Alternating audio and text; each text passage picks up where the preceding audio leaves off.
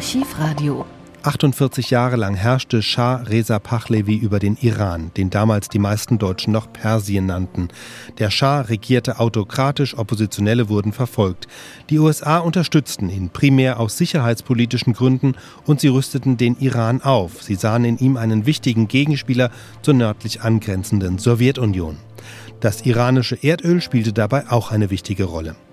Aus dieser Interessenlage heraus hielten sich auch die westlichen Regierungen mit Kritik an Menschenrechtsverletzungen weitgehend zurück. Das wiederum trieb 1967 die deutschen Studierenden auf die Straße. Die Demonstration gegen den Scharbesuch in Berlin war eine der Initialzündungen der 68er Bewegung. Der Schah blieb jedoch noch mehr als zehn Jahre an der Macht, bis auch im eigenen Land der Widerstand wächst und ein Gegenspieler am Horizont erkennbar wird. Der in Paris lebende schiitische Geistliche Ayatollah Ruhollah Khomeini war seit den 1960er Jahren ein Widersacher des Schahs.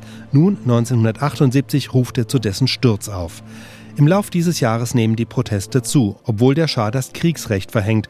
Bei einer Kundgebung am 2. Dezember fordern zwei Millionen in Teheran den Rückzug des Schahs. Im Januar 1979 entziehen ihm schließlich die USA, Frankreich, die Bundesrepublik und Großbritannien ihre Unterstützung. Am 16. Januar ist es soweit, der Schah flieht nach Ägypten. Hauptereignis des heutigen Tages. Vielleicht wird man später vom 16. Januar 1979 sogar als einem historischen Tag sprechen. Hauptereignis heute ist ohne Zweifel die ja schon seit einiger Zeit erwartete Abreise von Shah Reza Pahlavi aus dem Iran. Die Ereignisse der letzten Tage und Wochen hatten ja nur noch diese eine Möglichkeit als winzige Chance für eine allen Seiten einigermaßen akzeptable Lösung des innenpolitischen Konflikts der Perser gelassen. Ob sich freilich mit der Abreise des Schah wirklich eine Lösung angebahnt hat oder ob das Chaos im Land jetzt erst richtig beginnt, das muss die nächste Zukunft zeigen. Der Schah ist inzwischen, das haben die Nachrichten ja schon gemeldet, im oberägyptischen Assuan gelandet, wo er von Präsident Anwar Sadat begrüßt wurde. Mein Kollege Siegfried Höfermann, der jetzt bei mir im Studio ist, hat heute Nachmittag das bei uns einlaufende Material gesichtet. Er hat sich auch mit verschiedenen Korrespondenten in Verbindung gesetzt, unter anderem Herr Höfermann mit Hans-Peter Gerner in Kairo wobei man sich die bis die Entfernung vor Augen halten muss zwischen Kairo, wo ich Hans-Peter Gerner eben ansprechen konnte, und dem Schauplatz der Schah-Zwischenlandungen in Assuan. Das liegt immerhin zwischen 900 und 1000 Kilometern weiter südlich der Nil aufwärts. Und um 11.37 Uhr war ja der Schah eigenhändig gestartet heute Vormittag. Er ließ es sich nicht nehmen, selber im Cockpit zu pilotieren, als die kaiserliche Maschine Boeing 727 vom Flughafen Teheran abhob und Kurs auf Assuan nahm. Und ich habe Herrn Gerner eben gefragt, wie das dann aussah bei der Landung heute Mittag, was man in Kairo drüber weiß. Frühen äh, Nachmittag bei seinem Eintreffen im oberägyptischen Aswan, also dem äh, Winterrefugium der Kairo-Oberschicht, ein enthusiastischer Empfang zuteil geworden. Er ist von Staatspräsident Sadat und äh, dessen Frau Jihan sowie von Vizepräsident Hosni Mubarak und dem nahezu vollständig angetretenen Kabinett empfangen äh, worden. Und Sadat hat damit nicht nur demonstrativ seine enge persönliche Freundschaft zum Schah oder traditionelle ägyptische Gastlichkeit bekunden wollen, sondern gleichzeitig auch versucht, eine politische Dankesschuld abzutragen, denn vor, während und auch nach dem Oktoberkrieg, so erklärte gestern Abend ein offizieller Sprecher in der ägyptischen Hauptstadt, sei die Politik Sadats von Mohammed Reza Pahlavi voll unterstützt worden und als der ägyptische Staatschef, das sollte man erwähnen, nach dem Scheitern seines Gipfeltreffens mit Begin in Ismailia nahezu in der gesamten arabischen und der gesamten islamischen Welt isoliert war, kam ihm der Schah zur Hilfe, als er vor genau einem Jahr übrigens ebenfalls bei einer Visite in Aswan sagte, wir müssen mit der Stimme der Vernunft reden und ich bin glücklich feststellen zu können, dass die Stimme der Vernunft aus Ägypten kommt. Hier in Kairo ist der Wunsch des Schah zu einer Kurzvisite in Ägypten äh, von Teheran ausgegangen und über nicht diplomatische Kanäle von Washington an die Ägypter weitergeleitet worden. Al-Gumoriya glaubt heute zu wissen, dass der Schah nach seinem Besuch in Aswan äh, eine Zwischenetappe bei König Hassan von Marokko einlegt und dann nach einem Besuch in einem oder mehreren europäischen Ländern in die USA weiterreist. Aus Sicherheitsgründen werden die Besucher, also der Schah, seine Gemahlin und ihre Suite im Hotel Oberreu untergebracht werden, einer sehr noblen Herberge, die auf einer leicht abzuschirmenden Nilinsel liegt. Vielleicht ein Wort zur Dauer noch, Herr Gerner. Man weiß nicht genau, wie viele Stunden oder Tage diese Zwischenlandung, der Zwischenhalt des Schahs in Ägypten äh, sein könnte. Nun, heute Abend äh, wird Sadat zunächst für seine Gäste ein Staatsbankett geben. Äh, die Version, wie lange dieser Aufenthalt dauern wird, schwanken. Äh, Al-Gumuria schrieb heute nicht länger als 24 Stunden, aber anderen Meldungen zufolge kann sich der Besuch auf einige Tage ausdehnen. Ja, jetzt wissen wir, wie es dem Schah zur Stunde geht. Was tut sich aber heute in Persien? Nun, ganz schlicht, es tutet, es hupt, wie Sie bitte gleich selber entnehmen können, einem Bandbericht von Ulrich Enke direkt aus Teheran.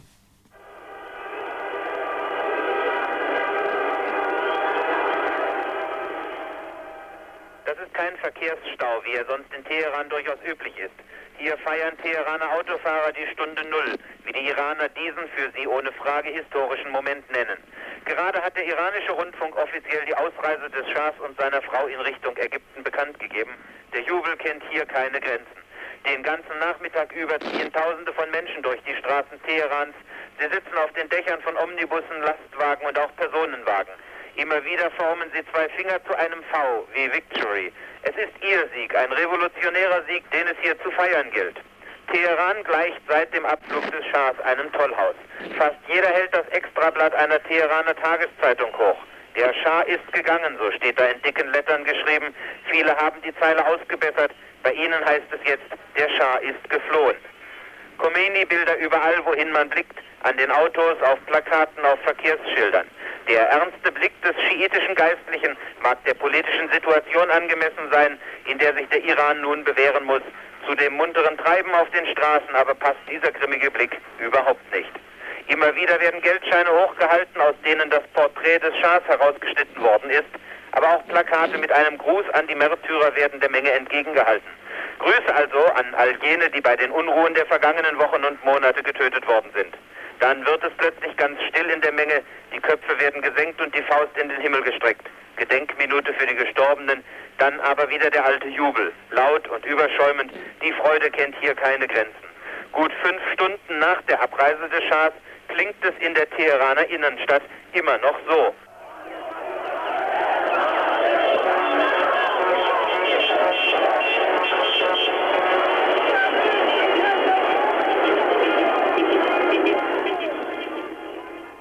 Soldaten sind keine mehr zu sehen. Sie wurden aus dem ganzen Innenstadtbereich abgezogen. Militärhubschrauber überfliegen die feiernden Massen. Von den Straßen wird mit Blumen und weißen Papiertüchern gewunken. Inzwischen wurden Einzelheiten über den Abflug des Kaiserpaares bekannt. Bachtjar, so hat der Schah am Flugplatz erklärt, solle die Fehler der Vergangenheit wieder gut machen. Er, der Schah, brauche jetzt Ruhe und Erholung. Wie lange seine Reise dauern werde, wisse er nicht. Der Termin seiner Rückkehr ins Land hänge von der Entwicklung seines Gesundheitszustandes ab. Seine Frau Farah gab ihrer Überzeugung Ausdruck, dass der Iran mit seiner großen Kultur erhalten bleiben werde und dass Gott das Land beschützen werde. Der Schah steuerte die Boeing 727 selbst. Die internationale Pressekonferenz, die heute Vormittag kurzfristig platzte, sei, so heißt es jetzt, vom Schah abgesagt worden, weil er seine persönliche Betroffenheit aufgrund der Abreise nicht der Öffentlichkeit zeigen wollte. Beim Besteigen des Flugzeugs soll er Tränen in den Augen gehabt haben. All das aber interessiert im Moment in Teheran keinen Menschen. Willkommen im befreiten Iran. So wird dem Ausländer immer wieder auf der Straße zugerufen. Ja, wir wollen uns jetzt ein wenig, würde ich vorschlagen, beim Musik erholen von diesen Impressionen aus Aswan und Teheran und dann den roten Faden Persien nochmal aufnehmen. Wir spinnen ihn dann weiter und machen ihn fest an den Plätzen Paris und Washington. In Paris sitzt ja Ayatollah Khomeini schon in den Startlöchern. Wie eilig hat er es, nach Persien zurückzusiedeln, fragen wir. Und wie sieht der heutige Tag aus mit den Augen von Washington? Unser Blickpunkt bleibt noch für ein paar Minuten Iran, Herr Höfermann. Wir haben bereits nach äh, Ägypten geschaut, wo sich der Schah jetzt aufhält und auch Impressionen aus Teheran bekommen.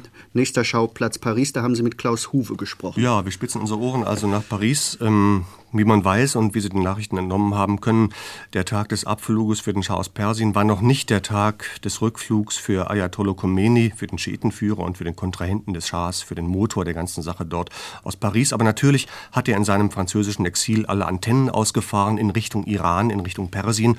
Und wie er sich geäußert hat heute, zu heute, das habe ich gerade eben von Klaus Huwe in Paris erfragt.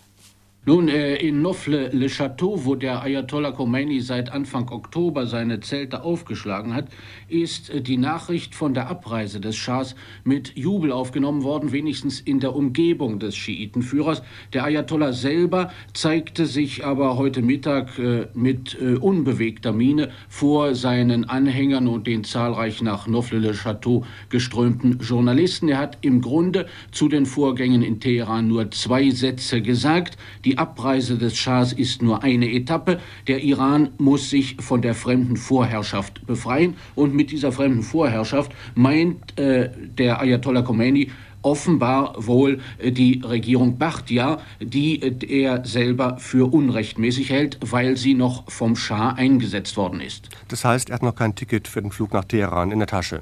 Äh, offenbar nicht. In der Umgebung Khomeinis wurde sogar ausdrücklich erklärt heute, äh, dass eine Rückkehr des Ayatollah nach Teheran in den nächsten Tagen noch nicht äh, vorgesehen sei. Man rechnet trotzdem damit, dass er in naher Zukunft nach Persien zurückkehren will, aber er hat äh, bisher immer als Bedingung für eine Rückkehr genannt, entweder die Abdankung oder aber die Absetzung äh, des Schahs. Er hat freilich schon am Wochenende einen sogenannten Rat der Islamischen Revolution gebildet, sozusagen als Konkurrenzunternehmen zu dem Regentschaftsrat, der jetzt nach der Abreise des Schahs in Teheran äh, die Rolle des äh, Staatsoberhauptes äh, übernommen übernommen hat, aber er hat bis zur Stunde wenigstens noch nicht die Gegenregierung gebildet, die er äh, am letzten Wochenende angekündigt hat. Wo muss man sich diese Revolutionsräte sitzend vorstellen? Noch bei Paris, schon im Iran?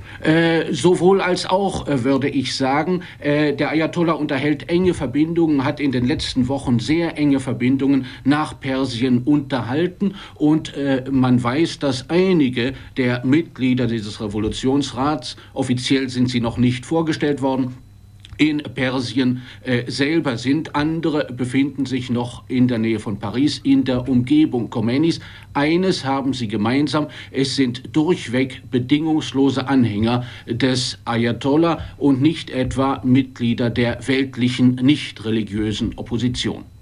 Es ist bekannt und kein Geheimnis, dass der Schah seine Reichtümer über den Globus ziemlich verteilt hat. In allen möglichen Orten lagern wahrscheinlich größere Konten. Was soll nach der Meinung von Ayatollah Khomeini mit diesen Geldern passieren? Nun, der Ayatollah hat dazu heute früh, noch bevor die Nachricht von der Abreise des Schahs eintraf, in einem Kommuniqué Stellung genommen. Er hat äh, dazu aufgerufen, alle Besitztümer des Schahs zu beschlagnahmen, weil diese, wie er sagte, dem iranischen Volk gehörten. Und er fordert, äh, dass äh, die künftige iranische Regierung, die nach seiner Meinung ja eine islamische Regierung, die Regierung einer islamischen Republik sein soll, dass diese Regierung versuchen soll, äh, der Güter wieder habhaft zu werden, die der Schah ins Ausland abtransportiert hat. Bei der gleichen Gelegenheit hat der Ayatollah im Übrigen auch die Armee aufgerufen, sich dem geplanten Abbau oder der Vernichtung der von den Amerikanern gelieferten perfektionierten Militärausrüstungen zu widersetzen.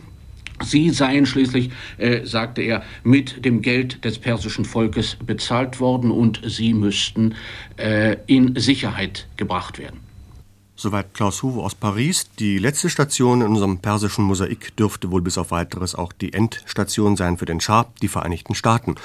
Das Asylland für die Pachlevis und zugleich jenes Land, das seinen Schutz, seine Rückendeckung für den Schah nur sehr zögernd ihm entzogen hat, das aus Rücksichtnahme jedenfalls keine öffentlichen Kontakte zu Khomeini in Paris geknüpft zu haben scheint. Welche Stimmung hat Ulrich Schiller heute in Washington geortet?